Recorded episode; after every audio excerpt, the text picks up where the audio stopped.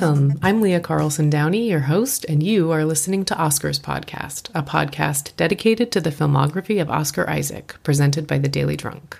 For each episode, I invite a new guest to chat with me about one project on Oscar's IMDb page, and this week we'll be discussing the Coen Brothers' two thousand thirteen masterpiece, Inside Llewyn Davis. In November of twenty twenty, A O. Scott and Manohla Dargis, the chief film critics at the New York Times, put together a list of the twenty-five greatest actors of the twenty-first century so far. And on the admirably international and wide-ranging list that Scott and Dargis came up with, which included legends like Catherine Deneuve, Song Kang-ho, Daniel Day-Lewis, and Denzel Washington, Oscar Isaac landed the number fourteen spot. And Isaac has definitely given more than one great performance, but it's undoubtedly his breakthrough role in Inside Llewyn Davis that cemented Isaac's reputation as one of today's best working actors. Uh, Dargis writes of the, quote, profound first impression that Isaac made on her in the film, and the photo that accompanies the blurb on the list is, of course, Isaac in character as Llewyn Davis holding an orange cat. Now, Llewyn Davis was Isaac's first leading role, and it's really hard to overstate what Isaac accomplishes in the film. It's a masterful performance, made even better by the fact that it's the centerpiece of a film that I deeply, deeply love. So please join me and my guest this week as we discuss what we love about the film, what we love about Oscar Isaac's work in it, and why we find Inside Llewyn Davis so rewatchable.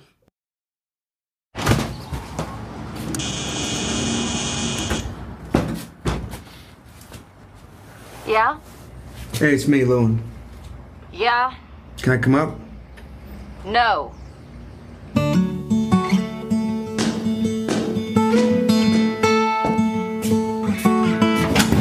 Explain the cat. What's its name? I I don't know. He snuck out the door. Do you think you're staying here tonight? Leaving? Oh. I was hoping to. So, I can't stay here tonight. If I had wings, I know it's done. What'd you say you played? Folk songs. Folk songs. Solo act? No, I had a partner. Threw himself off the George Washington Bridge. George Washington Bridge? You throw yourself off the Brooklyn Bridge. Traditionally. George Washington Bridge. Who does that? I'm so excited to have Cassia, a friend of mine, here with me today to discuss Inside Llewyn Davis. It's one of my personal favorite films, and I know that it's Cassia's as well. So when I was putting together the guest list for this podcast, I immediately knew that I was going to ask Cassia to talk with me about this film because she loves it just as much as I do. So I'm so excited to have her with me here today to discuss this film. Hi, Cassia. Hi, I'm so excited to chat with you today. I hear this is your first podcast. It's definitely my first podcast. Had to figure out the AirPod connection getting on, so we worked it out. Thanks, Google. All sorted. Yeah. I'm excited to join you today. Yeah, yeah, I'm so grateful that you agreed to be on the podcast with me and you agreed to try something new. I think we're going to have a great conversation. So we are talking about Inside Llewyn Davis today, which is a two thousand thirteen film directed by the Coen brothers. Um, could you give me like a quick synopsis of the film? What's the like two sentence elevator pitch? Of the, the elevator pitch uh, is being dropped into about a week of Llewyn Davis's life. Uh, and it's kind of follows the form of a folk song and that it starts and ends in the same place, um, which I think is great for a film that is also about folk music. He is a folk musician, a singer who is going through a very hard week. uh, and the Coen brothers just put him through even more the entire time. In true Coen brothers style. as, as they just need to do, really. uh-huh. mm-hmm. Um. Yeah, so I think we see him, it opens with a performance, it ends with a performance, and also a beating, it should be noted. Um, and we see Llewyn on a very literal journey, um, figuring out his situation, uh, finding a place, well, not finding a place to live, but uh, kind of couch surfing as it is, and finding work, and I think some have described it, including the Coen brothers, as a kind of plotless film, um, which I think we'll discuss a little bit more later. But uh, one of the kind of things that runs through it is his relationship to the cat, um, which at the beginning he is staying uh, at some kind of benefactors, but friend's uh, apartment, and uh, the cat gets out. And so he spends part of the film Uh, with the cat, watching the cat, losing the cat, finding the cat again, um, finding a different cat. This is a terrible synopsis. No one is going to follow this elevator pitch. No, I love it because, like you said, the film is a little plotless. So I feel like this kind of meandering plot summary is actually very much in line with the spirit of the film. I think you're capturing the vibe of the film really well, actually. We're, yeah, we're going through Llewyn's life with him for a week. And I, I, it doesn't provide a lot of context, which personally is something I really, I really like. Yeah, it does feel like you've just been kind of dropped into his life. Um, and you learn about him as the, and his situation as the film goes along. But as you said, there's really no um, exposition or, or no context that's provided in any sort of kind of unnatural way. Like, it comes up in conversation and things, but there's no, um, there's very little kind of explanation of how Llewyn Davis has gotten to the point that he's at. Um, and there are things, of course, you can surmise. Um, but yeah, it is. Yeah. It's, it's very rooted, you know, in place, as like pretty much all Coen films are. I would say very much in New York City, in the Greenwich Village folk scene. Um, And I feel like that's kind of the context that's really offered. Right, right. Yeah. And I think um, that the music in this film is kind of one of the defining features of it. Um, there are several performances of full songs. Um, and I think that I wouldn't go so far necessarily as to describe this film as a musical, but the music is very integral. And yes. I think because of that, the film got a lot of comparisons to O Brother, Where Art Thou? There's also some, yeah, some Odyssey, some Odyssey strings in there. So. Yes, the cat, Odysseus. So, yeah, it's very, and I think, I don't know if T-Bone or the Coens or both have described it as kind of like the, uh, I don't know the right word, like the child kind of film too. Oh Brother, which feels right. Yeah, it's kind of like a a, a spiritual successor or like a, a sibling or something. Um, I mean, I definitely see the connections between the two films. And um, so this film, the character of Llewyn Davis, who is played by Oscar Isaac, he plays the lead, uh, is loosely based on Dave Van Ronk, correct? Yes. Absolutely, a very important thing, as it's also named after the album Inside Dave Ronk, um, and loose, I think very, very loosely based off the mayor of McDougal Street. Mm-hmm. Yeah, everything that I've read, that when the Coens have talked about it, they talk about how it was sort of, it was inspired by Dave Van Ronk, but is like in no way like a biopic or, um, you know, in no way is Llewyn actually supposed to be Dave Van Ronk. Yeah. And I think Oscar Isaac has talked about this a little bit too, because he is very different in um, stature and physique from Dave Van Ronk. Yes. um, and so he's talked about that, like when he got cast, that that was kind of when he was like, this isn't this isn't actually Dave Van Ronk, right? like, like going into an audition, they're wanting someone like six inches taller is going to be a bit of a barrier. yeah, yeah. So I know that you love this film, um, and I know that you love it as much as I do, but when we were talking prior to recording, you were telling me that your appreciation for this film kind of grew over time. So it wasn't like you saw it the first time and immediately fell in love with it. It was something that you kind of revisited and it hit you in a new way. And I was wondering if you could talk with me a little bit about that, kind of how you fell in love with this film. Of course. Um, it's like I remember seeing this when it came out, but like, that's really all I can say. like, it, I, I think it just came out at a really busy time in my life too, because I remember that about other films that came out around that time where it's like, yeah, I know I saw them and they just like didn't land with me for whatever reason. Um, but I re-watched it when I was in divinity school for a hope and despair class, where I thought about writing about it uh, for one of the assignments, and I ended up choosing a different um, piece of media. But I, when I was watching it for that, I was like, oh, wait a minute, like there's something going on here. I really, really like this.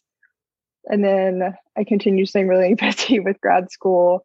But in twenty twenty was when it like really became a comfort watch for me. And so it was like, I kind of fell in love with it around, I guess probably it was like twenty seventeen when I was in divinity school. And then twenty twenty onward, it's been like a big comfort watch film for me. And it's climbed its way up my favorites in a good slow burn fashion. Um, and yeah, I think it kind of went from being like my favorite Coen Brothers film to like just my favorite film along the way. Yeah. Yeah. It's also one of my favorite films. I, I watch it quite often, but it's interesting that you call it a comfort film. Could you, yeah. like, could you expand on that? Because I, I feel like there are some people who would watch this film and be like, how is this a comfort film?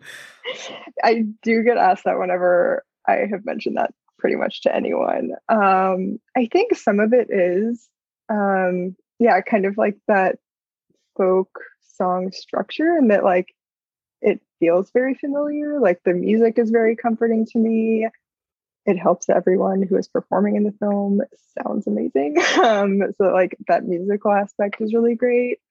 But I think also for all that the Coens put Llewyn through, um, I think a lot of it is a story of like resilience and persistence. And it's like in times, especially that have been like really hard seasons, I think there's something strangely relatable, but but it's also like this Sisyphus man's gonna keep like rolling this thing up and trying over and over and standing up after getting beaten down over and over. That's just like, I don't know if comforting is actually the right word, but it is like a comfort watch, and that um I don't know, it's there's a sense of familiarity to all all of these points in the film. And something we'll get into later is I don't think that he a lot of people I think describe him as like a manipulative or a bad character.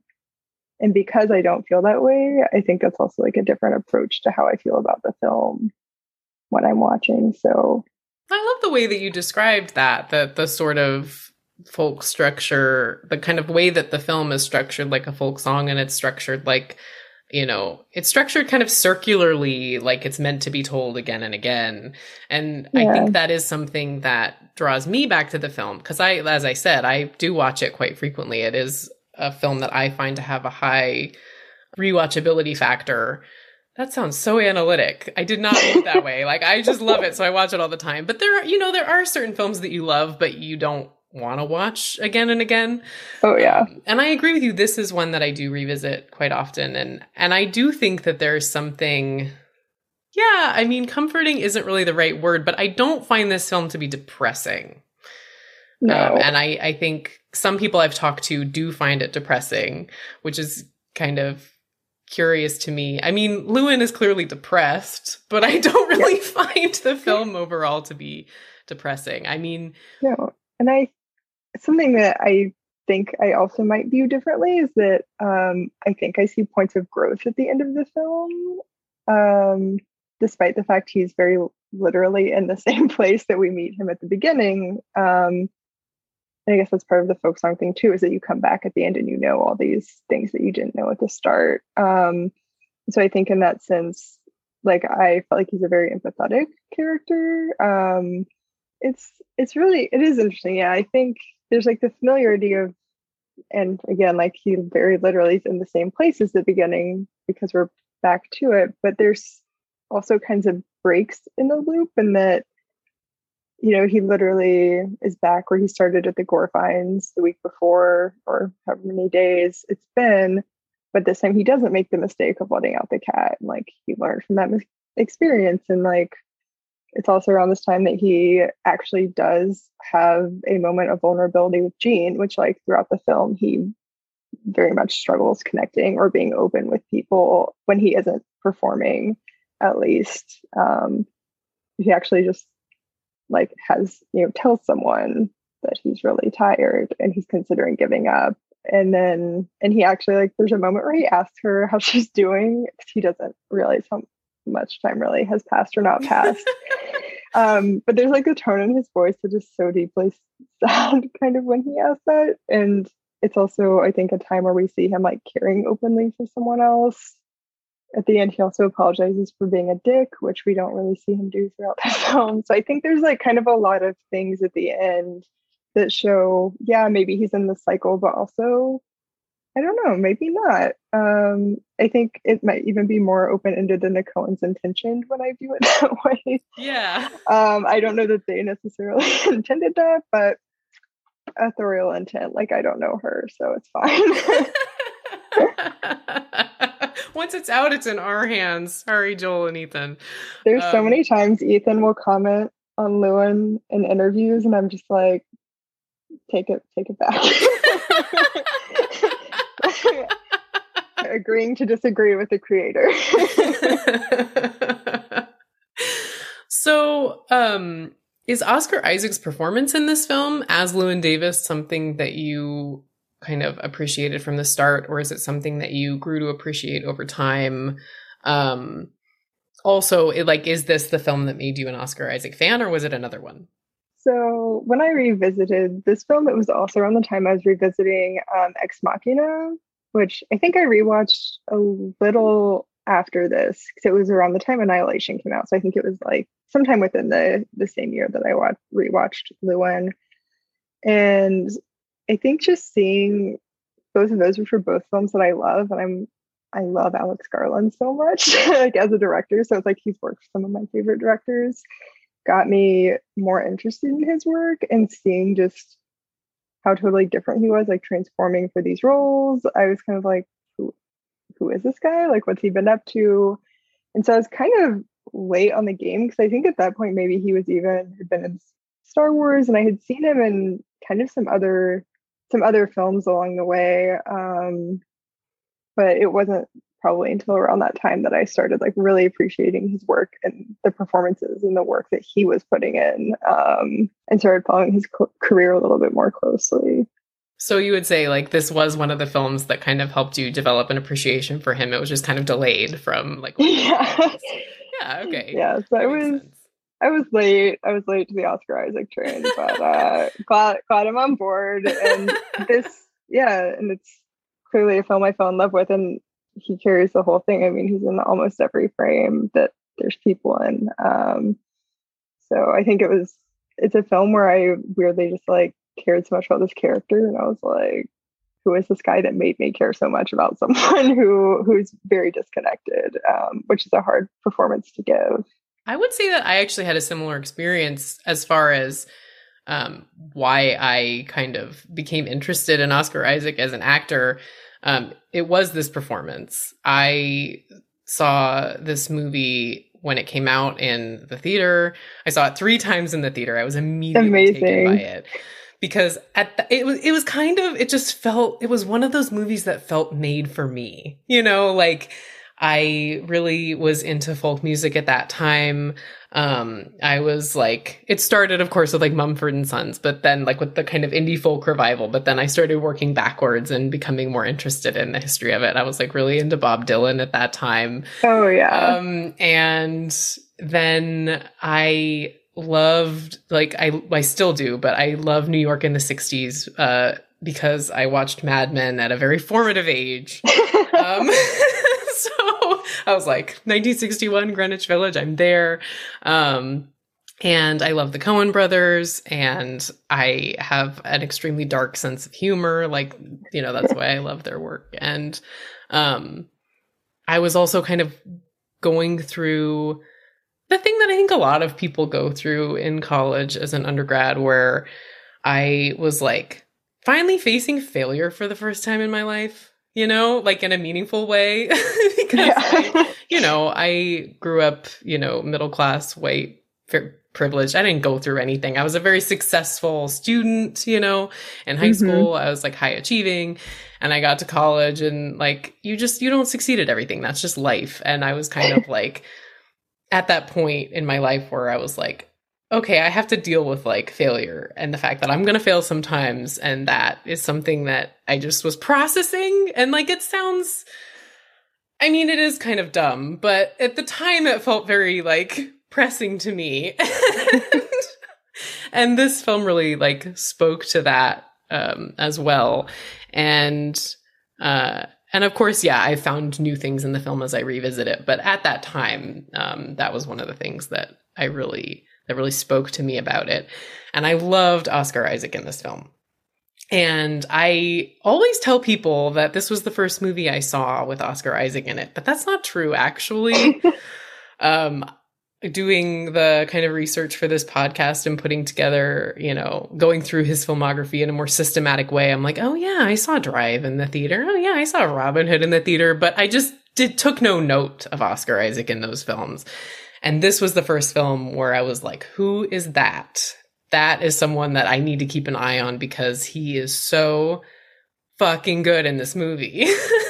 And I think it's, It's exactly for the reason that you were saying, that he brings so much to this character who could be so who could be so off-putting on paper, right? And in certain ways he is, but I feel like Oscar Isaac brings a real kind of, yeah, soulfulness to the role. And uh, uh, yeah, I do think there's a lot of warmth to the character, which is something I have often wondered, again, with the Coens writing this, like how much of that, you know, as they were working, Oscar and the Coens working together to kind of bring this character to an embodied on film person. Um, I I know that he has he has spoken about his work uh, bringing the character to life, and that he didn't tell them all the things that he did. And afterwards, he was like, "Oh, I did this thing," and they were like, "Oh, interesting. That makes sense." Like we totally. totally didn't even notice that while we were filming. And so, um, yeah, I've always kind of wondered just how, you know, how much is the writing and how much is the acting and what is the balance there as someone who doesn't work in that industry to really know. Yeah. I mean, kind of based on the film itself, the film's, um, cinematography is so kind of cold and gray, and, and the other performances in the film are very, kind of lack warmth on purpose. And I'm thinking particularly of like Carey Mulligan's character. um, I love her performance in this film. Amazing. Um, yes. She's very kind of uh, harsh in a lot of parts.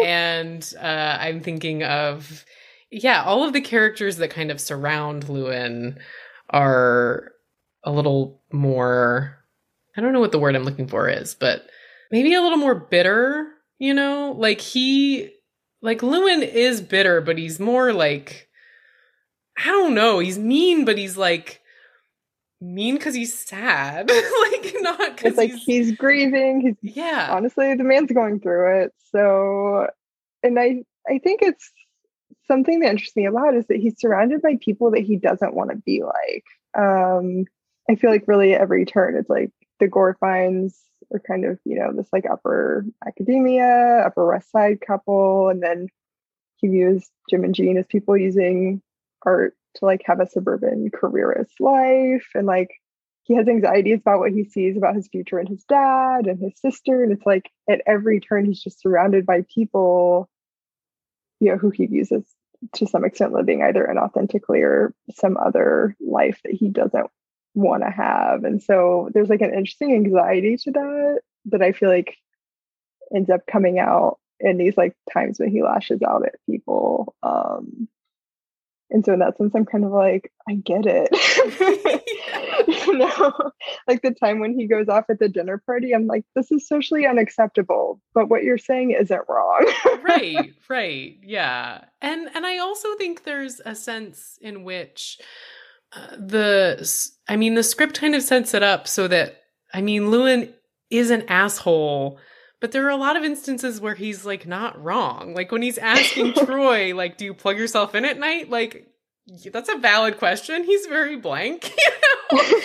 And like when he's, you know, being mean to John Goodman because he's like, you know, won't shut up in the back of the car. And he asks him, you know, if I stick this cane up your ass, will it all fit up there? Or will some still stick out? Like, You kind I'm of are like rooting for him. You're kind of on his side because you want John Goodman to be quiet. But like, so I don't know. I mean, I think I think there is there is an interesting way in which I think part of it is the writing and part of it is Oscar Isaac's performance, where Llewyn Davis is a character who really, really sits right on the edge of like, he's not really an asshole, but he's not really likable either. He's he really like rides that line in a very successful way. And I think, but I really do think that the wrong person in the role would tip it one way or the other, you know? Um, Absolutely. And I think, I think Oscar Isaac does bring a warmth to the role, like you said, that I, I don't necessarily see in the script.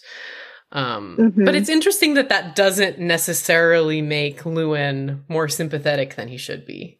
You know, I don't know. I don't know how you feel about that. Well, I think there's also an element of the film where we see, uh, you know, perhaps the recognition that this is one week of his life that we're seeing, and that, you know, he does have these friends in this community that really cares about him. And we have other instances where he's, you know, meeting with a doctor about something and he's like, hey, you know, I don't see you anymore. And so it's like, you have these little bits that show kind of who he was maybe before the grief of losing his partner, um, his musical partner, Mikey. And, um, you know, we don't know how long he has been without a home. And so all of these other things. And it's like, what was he like before he was in the circumstance that he was in? Um, because clearly he hasn't always, you know, been the way that we see him. And so that's something that really interests me too, is that I think maybe there's kind of like a warmth from before that, where he clearly did have, you know, and still does have friends and people who mm-hmm. saw him around and cared about seeing him around, and, and care to make sure that he has somewhere to sleep when they're not too pissed off at him.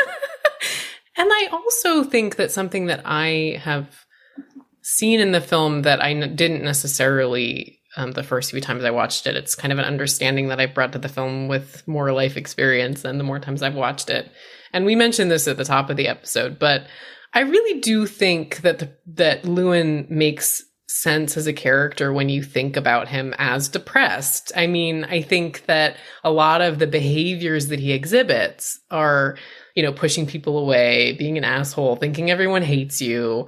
Like, all of that is stuff that happens when you're depressed. And it's like, it also, it, it it brings perspective to kind of everyone in his life, kind of giving him more chances and checking in on him. And like the fact that a lot of his friends haven't cut him out, even though they're exasperated with him or angry with him, like they sort of, it seems like they sort of understand that, like you were saying, he hasn't always been this way. Like, he's going through shit. He's not in a great place mentally. And, um, I don't know. I, I think, I don't know how you feel about like that reading of it, but that's kind of something that I have I've found more, again, empathy for Llewyn Davis as a character, kind of understanding him through that lens.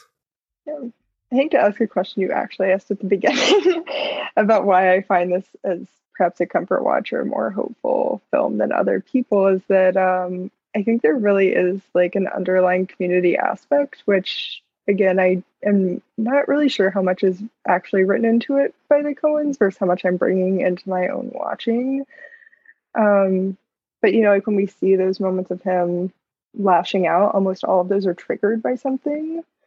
Um, at the dinner party, he's triggered, you know, by his grief, um, by something that happens. And then, you know, when he lashes out at, um, the woman performing on stage uh, closer to the end. Um, I think that's the most, one of the more interesting scenes to me, because whenever I've heard it discussed in like press for the film, they always discuss it as him lashing out against um, the actual authentic thing when he's presented with it, as he's on this search for authenticity. But it's also, which it is, that's very much part of that scene, but part of it too is like, he's responding to the fact that Jean is sleeping with other people and Poppy is using her, and like there's a lot going on with that that like forces him to, you know, in some way, you know, yeah. was forced him to lash out at the things that he loves, including folk music and everything else, like all the things surrounding that. And so, you know, I kind of look at, I think a lot of the things that people might characterize as him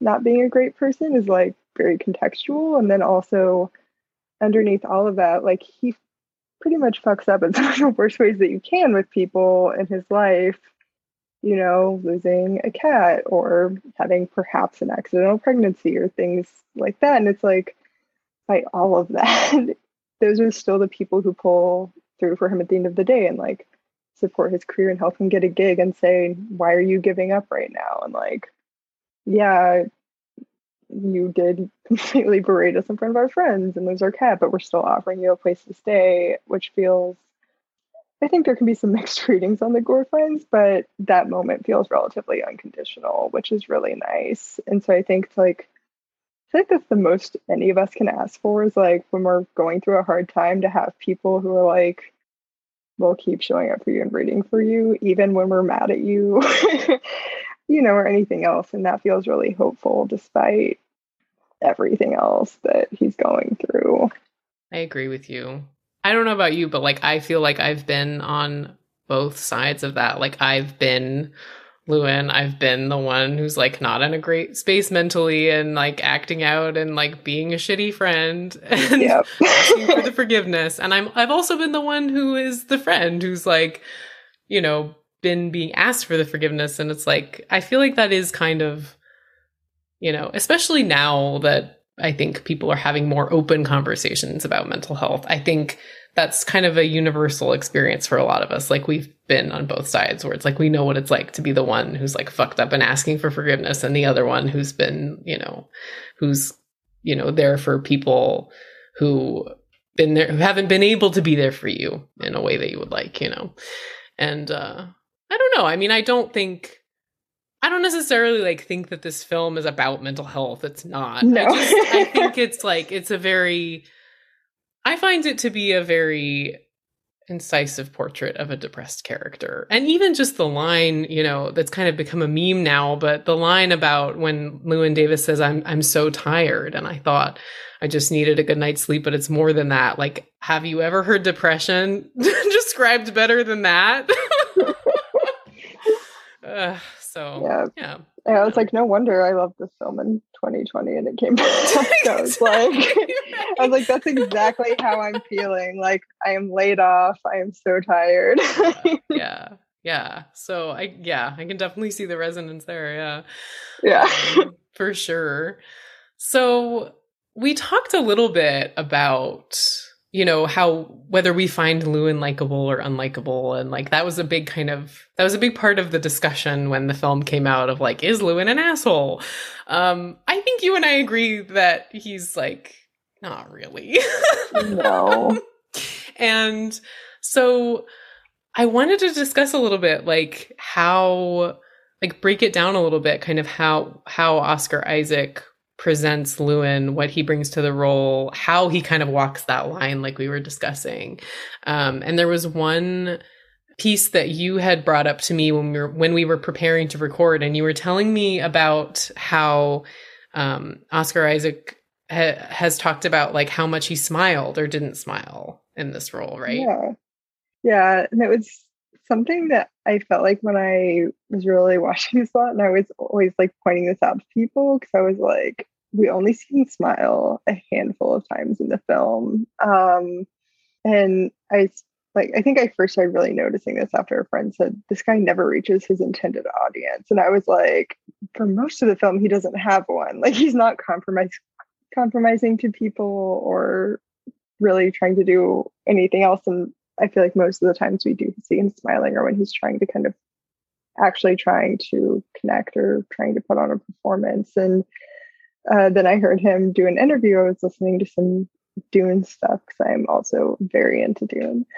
Uh, and again, working with Denis Villeneuve, one of my favorite directors, like he just really, he's really hitting up all my favorites. And he's um, worked with some great directors.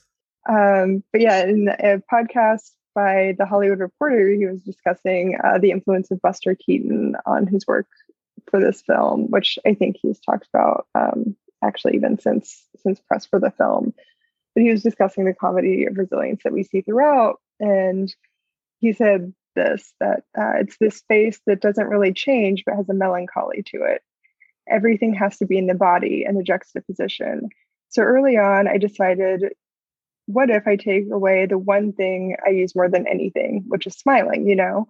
I use smiling to let everyone know, like, hey, I mean you no harm, or hey, I'm joking when I say this, or I'm not a threat. I want you to like me. So what happens when I take that away, but I still want to communicate warmth and all of these things? And uh, in in this interview, he you know continues to describe how he went to a party and like met his wife when he was you know dressed and acting as Llewyn at a party, um, and seeing kind of how that played out in a social atmosphere. And uh, how he he discovered that basically people respond in two ways, that people totally don't get it and are like completely turned off immediately, or that intimacy happens so quickly because like you're really in on something, um, and people be like, are you telling a joke? Are you flirting with me? Like, what's really going on? And it creates, uh, yeah, this immediate intimacy and interest. And so I think that's kind of, and it, it's the same way I feel like with Llewyn the character, like people immediately are like turned off and like, who is this asshole? Or they're immediately drawn in and like, what's going on with this guy, and, and very interested. And so, you know, he kind of figured that out from the very start when prepping, obviously bringing that in into the role. And it was knowing that now, it's funny looking back on the reactions and how polarizing that is. And it's like, of course. Of yeah. course. I mean, I love the idea that he was inspired by Buster Keaton, um, because, A, I think the Coens are always funny. And I also think that Inside Llewyn Davis is, it is funny. It's darkly funny, but it makes me laugh out loud. And so there is kind of a comedic element to it. And Oscar Isaac does pull that off. He pulls off that, you know, that dry humor, um, and I love the, I love when he goes to see Bud Grossman in Chicago and, and he puts down his record um, in front of Bud and he's like, that'll be That's five dollars. five dollars. and, and Bud Grossman like just gives him this look. And Llewyn's like, it was a joke. It was a joke. And he's like, and Bud Grossman's like, oh, mm, sure. Okay. Yeah. It was a That's joke. That's how you know, immediately turned off. The connection's gone. Yeah. And, you know, I don't necessarily think about Oscar Isaac as a comedic actor. Um, and this kind of came up when I was chatting with my guests on the Moon Knight episode, is that I kind of thought about um, one of his roles in Moon Knight is, is much more comedic. And it kind of struck me as almost something new for Oscar Isaac. Like it was something I hadn't seen from him before. And it was a new type of comedy, but actually revisiting Inside Llewyn Davis, I was like, this movie Very is really funny. funny. Like he does, Oscar Isaac does have really sharp comedic timing and he shows it off in this film. It's just, I think about all the other aspects of the film first and kind of forget like how good he is with the jokes. I was rewatching this last week before doing this, and there were so many times I was laughing out loud um, at just how well he pulled off some of those jokes. And I was, yeah, I think sometimes I forget that too um, when watching it. And that one, the five dollars gets me every time. But yeah, I do. I this idea of like of Oscar Isaac kind of channeling Buster Keaton for this role of Llewyn is very intriguing because I totally can see the connection. And when he describes the way that Buster Keaton would keep his face kind of the same, but the whole performance was in the physicality, excuse me, mm-hmm. in the physicality, and the humor was in kind of Buster Keaton weathering all of this stuff that happens to him. That's the comedy. Like that is, that describes Llewyn Davis. I mean, it's not so physical maybe as it is in Buster Keaton's silent films. Um, you know, uh, Llewyn Davis doesn't have a house fall on him or anything, but he, he might as well. Right. He might as well. But yeah, this idea that he just kind of stays stoic in the face of like weathering all of this shit. Um, and that in itself is kind of humor. Yeah. I don't know. I really liked that connection. I hadn't heard Oscar Isaac talk about that before with regards to this role. Um, and yeah, once I read it, I was like, I can see it. Oh my God. I think of that scene of him when he's in Chicago, just trudging through the snow with his stuff, just completely. And I was like, that's it. And he steps you in know, the slush. Like, oh no. It, yeah. And him at the, at the diner and just the shoes. And you're just like, oh, this guy. And he just keeps getting up and, and trying over and over. He does. He does.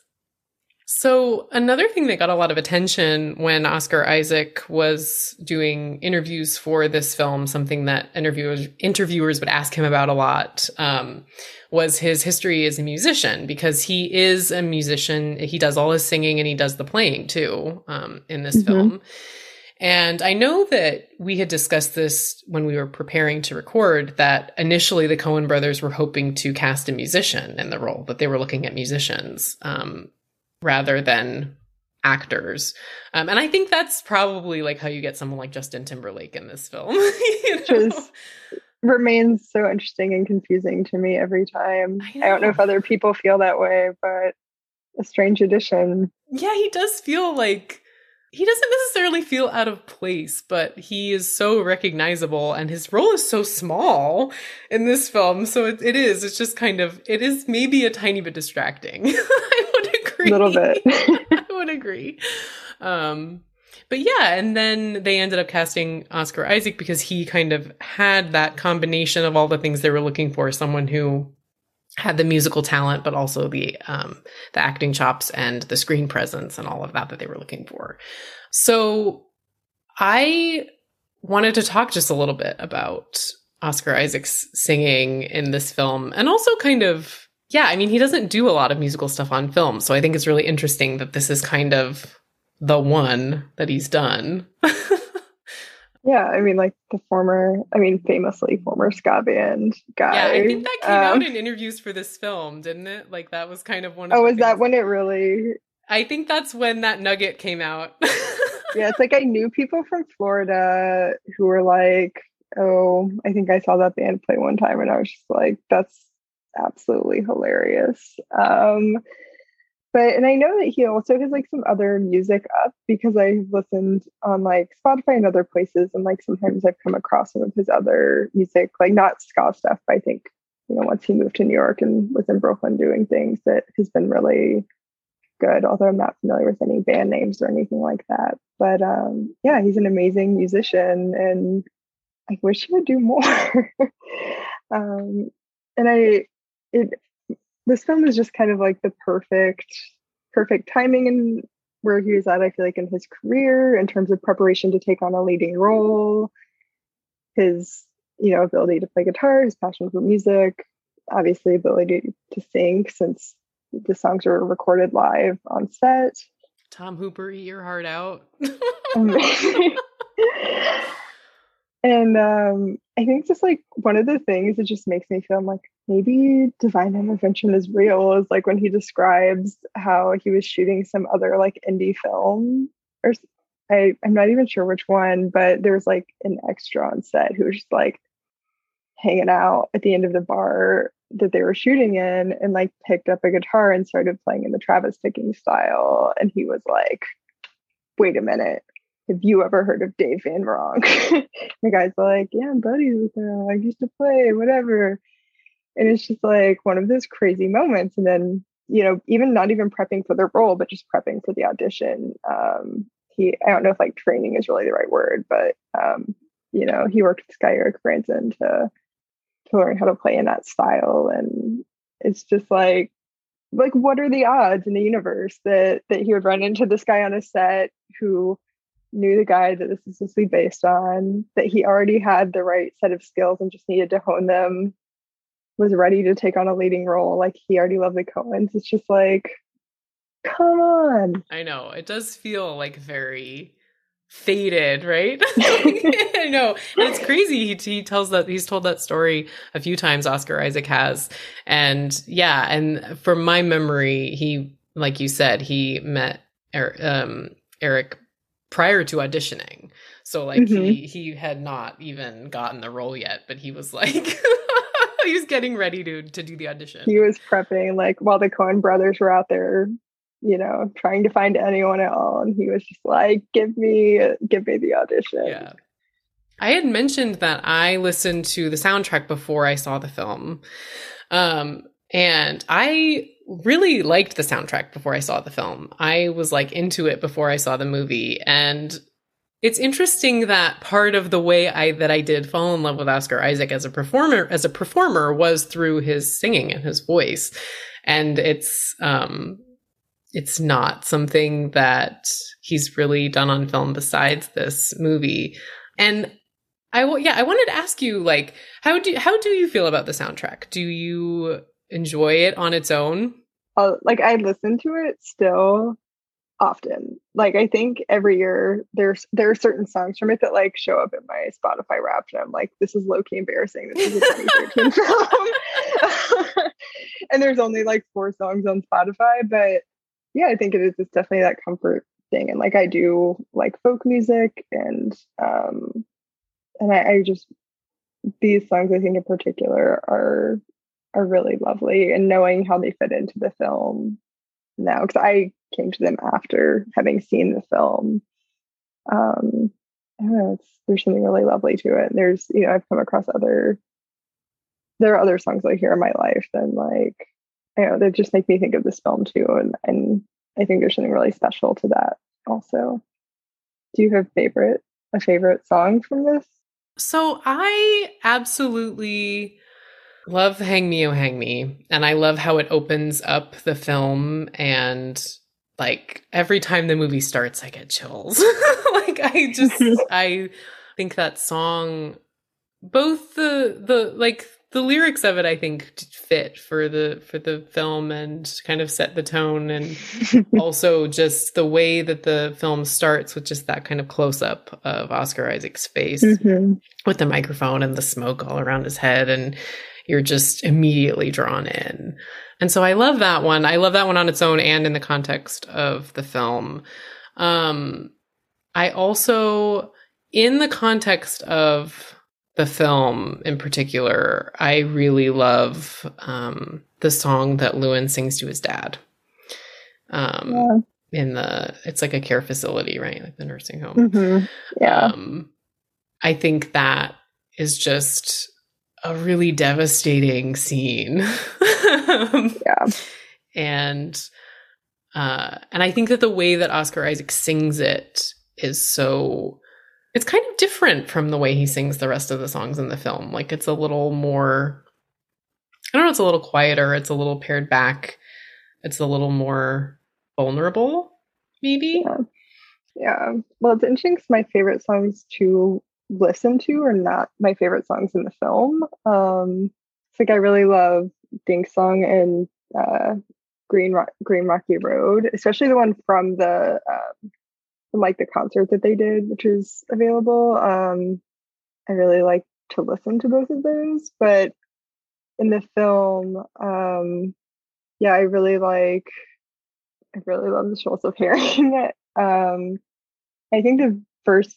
Well, I shouldn't say the first time. The first rewatch of the film I had um, around twenty seventeen, I think that was really the performance in the film that captivated me most, actually. Um, and also just like the heartbreaking uh, reaction or or not reaction or of his dad. Um, so I do think that was that. And also um, when he plays uh, Queen Jane, uh, I, I don't know if that's the full name. I can't think of it at the moment.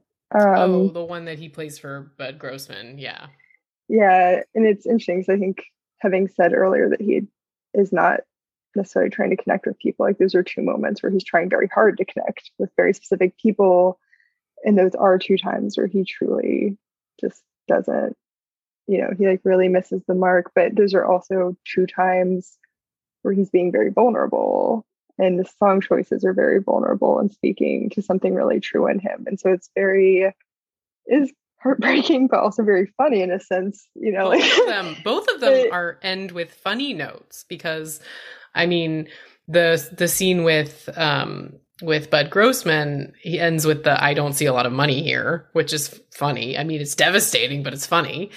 And I remember when I first watched the film, the first time I saw it, there was such a disconnect between like, and purposeful, I think, because you're watching the the performance and you're totally drawn in by what Llewyn is doing. And you're like, oh my God, this is beautiful. And he's feeling it and you're with him. And then Bud Grossman is so not. And it's like, so there's like this jarring disconnect between like, you know, what you're experiencing as the viewer and what Bud Grossman is experiencing because he's looking for very specific things, you know, and yeah. yeah, I mean, it is kind of funny.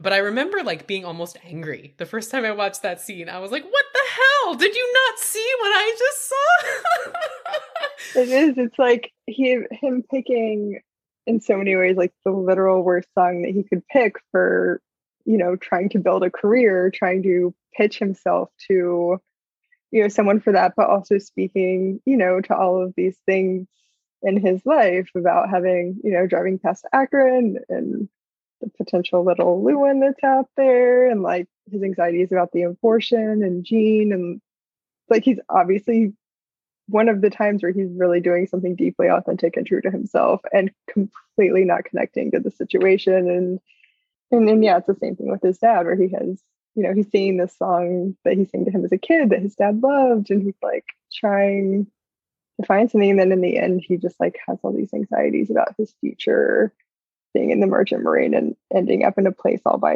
you know, alone and, and not cared for. If he hadn't been there, you know, it's like his dad would have just been sitting there. And so it is that that tone that the Coens walk so well. Deeply heartbreaking and deeply funny.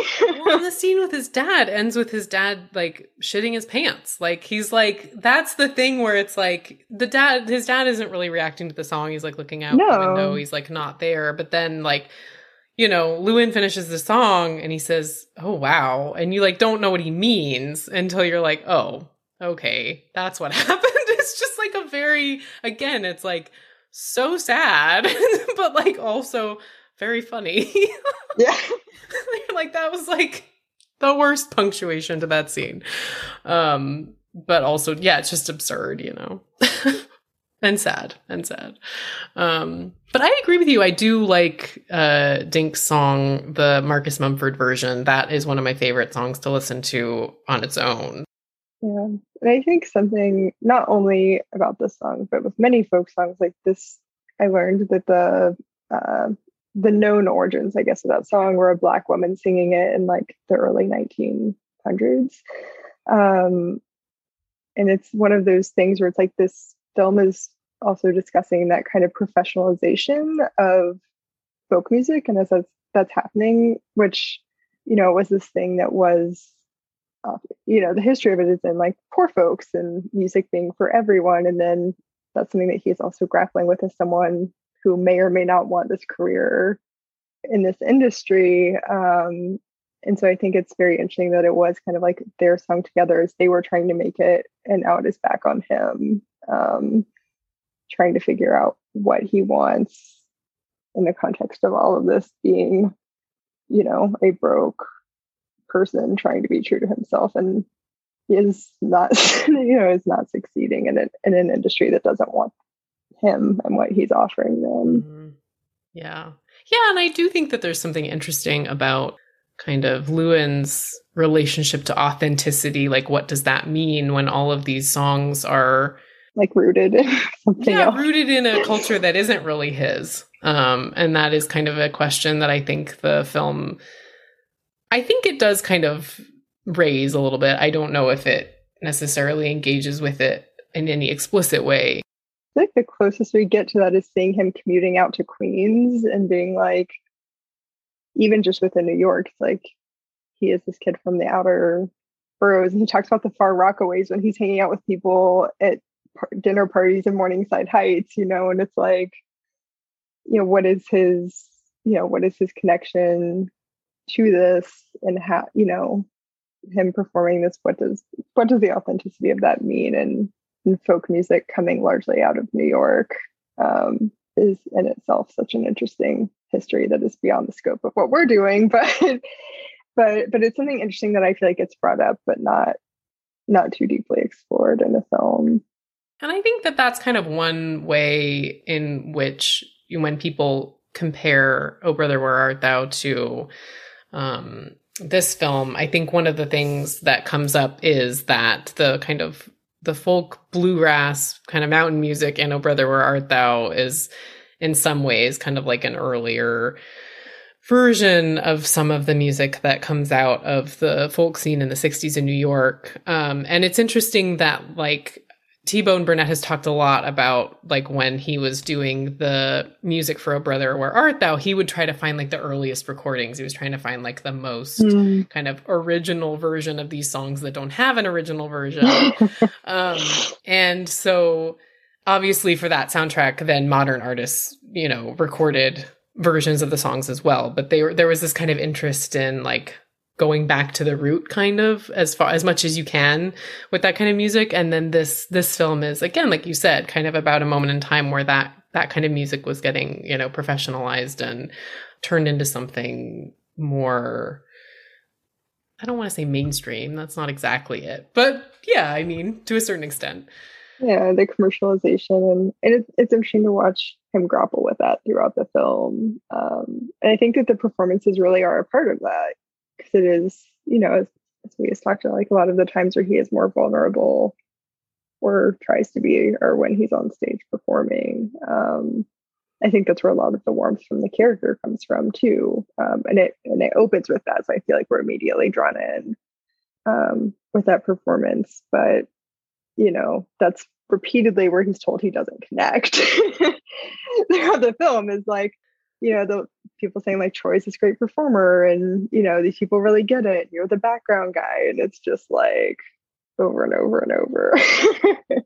Yeah, I do kind of always come back to this, this character of Troy because I don't, I, he's so baffling to me because like, his performance is fine. And he's like, and I, and I wonder if it comes down to this, like smiling versus not smiling, like Troy smiles, he's pleasant. And so he gets farther than Llewyn, even though he doesn't seem, it doesn't seem like he's so much more talented. Like, I, I think know. That's one of the parts I also laugh out loud at is I think it's, I can't remember if it's Justin Timberlake's character, uh, Jim, or if it's Poppy when they're sitting. I think it has to be Poppy because he's up there performing and he's like, oh, this guy, like, you know, like he's really good. And Llewyn is like, is he really? Is he? Or so, you know, something like that. And I'm just like, I'm sitting there like, yeah, same dude. But it's like, it's kind of that thing where it's like, that's what sells, you know? Um, And and watching Bud Grossman light up when he's like, you know, Troy. And it's like, oh, God. Yeah. Well, it's just funny because I feel like we all, I mean, I feel like a lot of critics at the time mentioned the Bob Dylan kind of quote unquote cameo at the end, that there's this kind of comparison between Llewyn, who never really makes it or doesn't seem like he's going to, um, and Bob Dylan kind of emerging. Um, and honestly, I see the comparison more between between Troy and Llewyn. Like, they're kind of on the same level, but Troy's the one that succeeds for whatever reason, um, whether it's because he's, you know, nicer or less ethnic looking or whatever, like, who knows? And it just cracks me up because I feel like we all know that person who's like, we're equally talented. Like, we all have that colleague who it's like, mm-hmm. you know, we're equally talented. We are pretty much equally qualified in lots of ways, but like that person just always gets what you're going for and you don't know why. You're like, what is the deal with this person? What am I doing wrong? Why are they getting it? Why am I not? So that always cracks me up because that's just something that like, yeah, so real, so relatable. The realist. I mean, like it's heightened in this sort of, you know, uh, comedic Coen way, uh, but it's, yeah, we all have a Troy in our lives. It is just like the the luck thing, you know, how much luck plays into all of it, like how much is out of your control and how people perceive you. And, you know, I think I think that's something that's very interesting is in this too, and in both the performance and the character is how much, you know, how much of it is like what Llewyn is kind of putting out there. And, you know, like also how, you know, how are you perceived, which is something I feel like we've come back to in this podcast over and over is how people perceive him very differently. And, you know, where I find him like a very warm, empathetic character, other people don't. And I, I always, I think that's something that's incredibly interesting about the film and the performance. I think, I think that's a really great thing about it too. I agree with you. And And yeah, I mean, we've said it before, I'll say it again, like Oscar Isaac carries this film. He is, to me, the reason that this film is as successful as it is. I can't imagine the film with anyone else in the role. He does it so well. He's so fantastic in it. And he just, has never done anything similar since. It's fascinating to me. I love it. That's one of the reasons that I think I was excited about this podcast project, is because he doesn't do the same types of things ever. Um, but yeah, I, I mean, one thing I will say, and you can kind of maybe agree with me or disagree with me, I think Oscar Isaac throughout his career does go between playing heroes and villains. He's played both. Um, he's played a few kind of morally gray characters. Um, and I think that this performance, you can kind of see that in this performance. Like we were talking about how he's both likable and dis- and unlikable. He's an asshole, but not. He's sympathetic, but not. So I can kind of, you can kind of see his, his capacity for both in this role. Yeah, I think he does. It's a very nuanced performance. And I think that set him up to do, I mean, I hate to feel like anything he wants to do, but like, I feel like it really did set him up for a lot. And I'm, I feel like he had to have gotten so many options, which is why we see so many, so many things in his career. And, and I feel like he's really drawn to things that are like, uh, these mixes of kind of humor and tragedy. I think that's probably the closest, and is kind of what you're saying too, is in a lot of the roles that he takes, there's, there's some mix of that.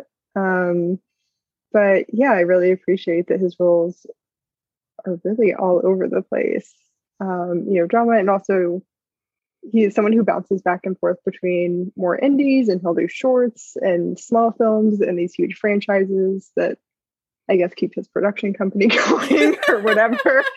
Um, and, you know, not to say that he doesn't, you know, he's, he's clearly passionate about those types of projects too. Um, he honestly seems like a giant nerd, which I kind of love. Um, like, like I had to do Star Wars because I love it. I had to do X-Men, which I never saw because I love it. I love that you love all of these things and that you'll just say yes, based on, based on that alone. Um, and, and there's also, you know, if you just want to work with the director, I think that's something like from an actor, you know, actors don't always just say yes because of the role. It's like, sometimes you want to work with other people, you want to work with directors, other actors, other things. And so I feel like he said yes to so many things in his career, and some things that I'm totally not super interested in. Um, but it's like, there are a million reasons, even other than like a great script or a great role, that someone may say yes to something too, um, when building their career. And that's, I haven't listened to as many, perhaps, uh, interviews with him or, or read as many to know how much he's talked about that, um, you know, those types of choices in building his career. But but I think that's interesting, and someone who I would imagine after being in a Coen Brothers film had more options than he had ever had before that. But then still being, relatively speaking, early in his career was his first leading role, and still feeling the need to say yes probably to things coming your way, because work necessarily ends when the set wraps. So, um, you know, so I imagine for someone who's still earlier in their career, making those decisions is a little tricky as well. So, yeah. Yeah. I've been like looking for, I call it the red string section of this podcast. I've been looking for all of these connections between all of Oscar's projects that probably are not significant at all. But I've noticed, it's like, like you were saying, that he will work multiple times with directors and different actors. And like, he definitely seems like, it definitely seems like there is some um, relationship-based kind of decision-making there, which makes sense. Because if you're working with someone on a film for weeks, you want to be with people you like. Um, Absolutely. But I like what you say about this role being extremely nuanced and and not really a certain type, um, because I think this kind of being his breakthrough role did, as you said, kind of allow him to do anything. He didn't really type himself with this role, and that is something that he's talked about uh, various facets and at length, about really not wanting to be typed and not wanting to do the same types of roles. So. Uh, did you have any final thoughts on Inside Llewyn Davis or Oscar Isaac in it? Hmm. Well, I suppose it's too late to bring up the cat now, but uh, we can have a cat coda. Yeah. A cat coda. I don't know. What do you think about the cat? Do you have thoughts on the cat? I don't have thoughts on the cat. But I would love your thoughts if you have thoughts on the cat, because the cat is so intriguing and fascinating, and I always I want I want to find some meaning in the cat. I well, I say it's mostly because I wore a Bodega Cat shirt because I couldn't find anything Llewyn Davis-y to wear, and this felt appropriate enough um, to a New York story with a cat. Um, yeah, it's really, I know that they've said that, like, we just threw the cat in so that there was some kind of plot, um, which I don't know. I feel like the Coen brothers are just always saying shit. So whatever. I agree with you. I think they do it for fun. They say shit for fun. They just have too much fun with press. They're like, fuck off. Just enjoy the film. Do what you're going to do with it. Um, I always seem annoyed when people like ask them like what their films mean and like questions. Yeah, it's like, you're supposed to, you're supposed to watch it.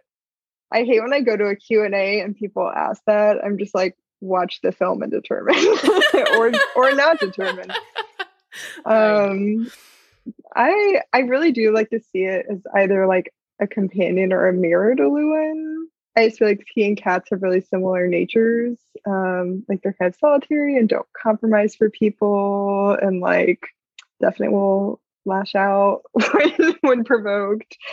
Um, but I think it's also kind of nice that the cats, the various cats in the film, are kind of going on this journey with him. You know, he leaves home and returns to home, returns to home in the larger sense of, of New York being home. And, you know, the cat, some Ulysses, of course, magically, you know, returns somehow to Morningside Heights, a house cat from Greenwich Village. And, you know, I think there's, there's something to that. And I don't know that necessarily has a deep meaning, but I just think that it's in a, a film with a, a leading character that struggles to connect with people. I think it's very interesting that he does have this kind of companion or companions um, along the way who who kind of reflect that. And I think I think it probably is also just the Coens being playful, but I know that the the cover of Inside Dave Ronk has a cat on the cover, and Inside Llewyn Davis does not, which is just a fun little a fun little thing that I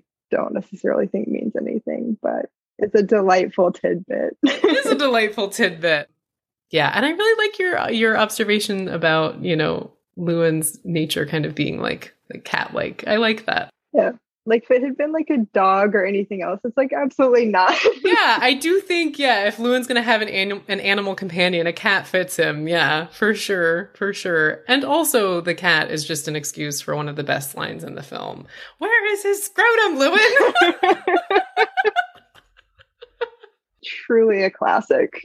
Uh, so thank you for joining me to chat about this film. Uh, I just watched this film to prepare for this podcast, but I want to go watch it again now. I'm like, oh, I got to watch it again. Yeah, like I have time tonight, so I know. Maybe so, I'll maybe I'll do a rewatch.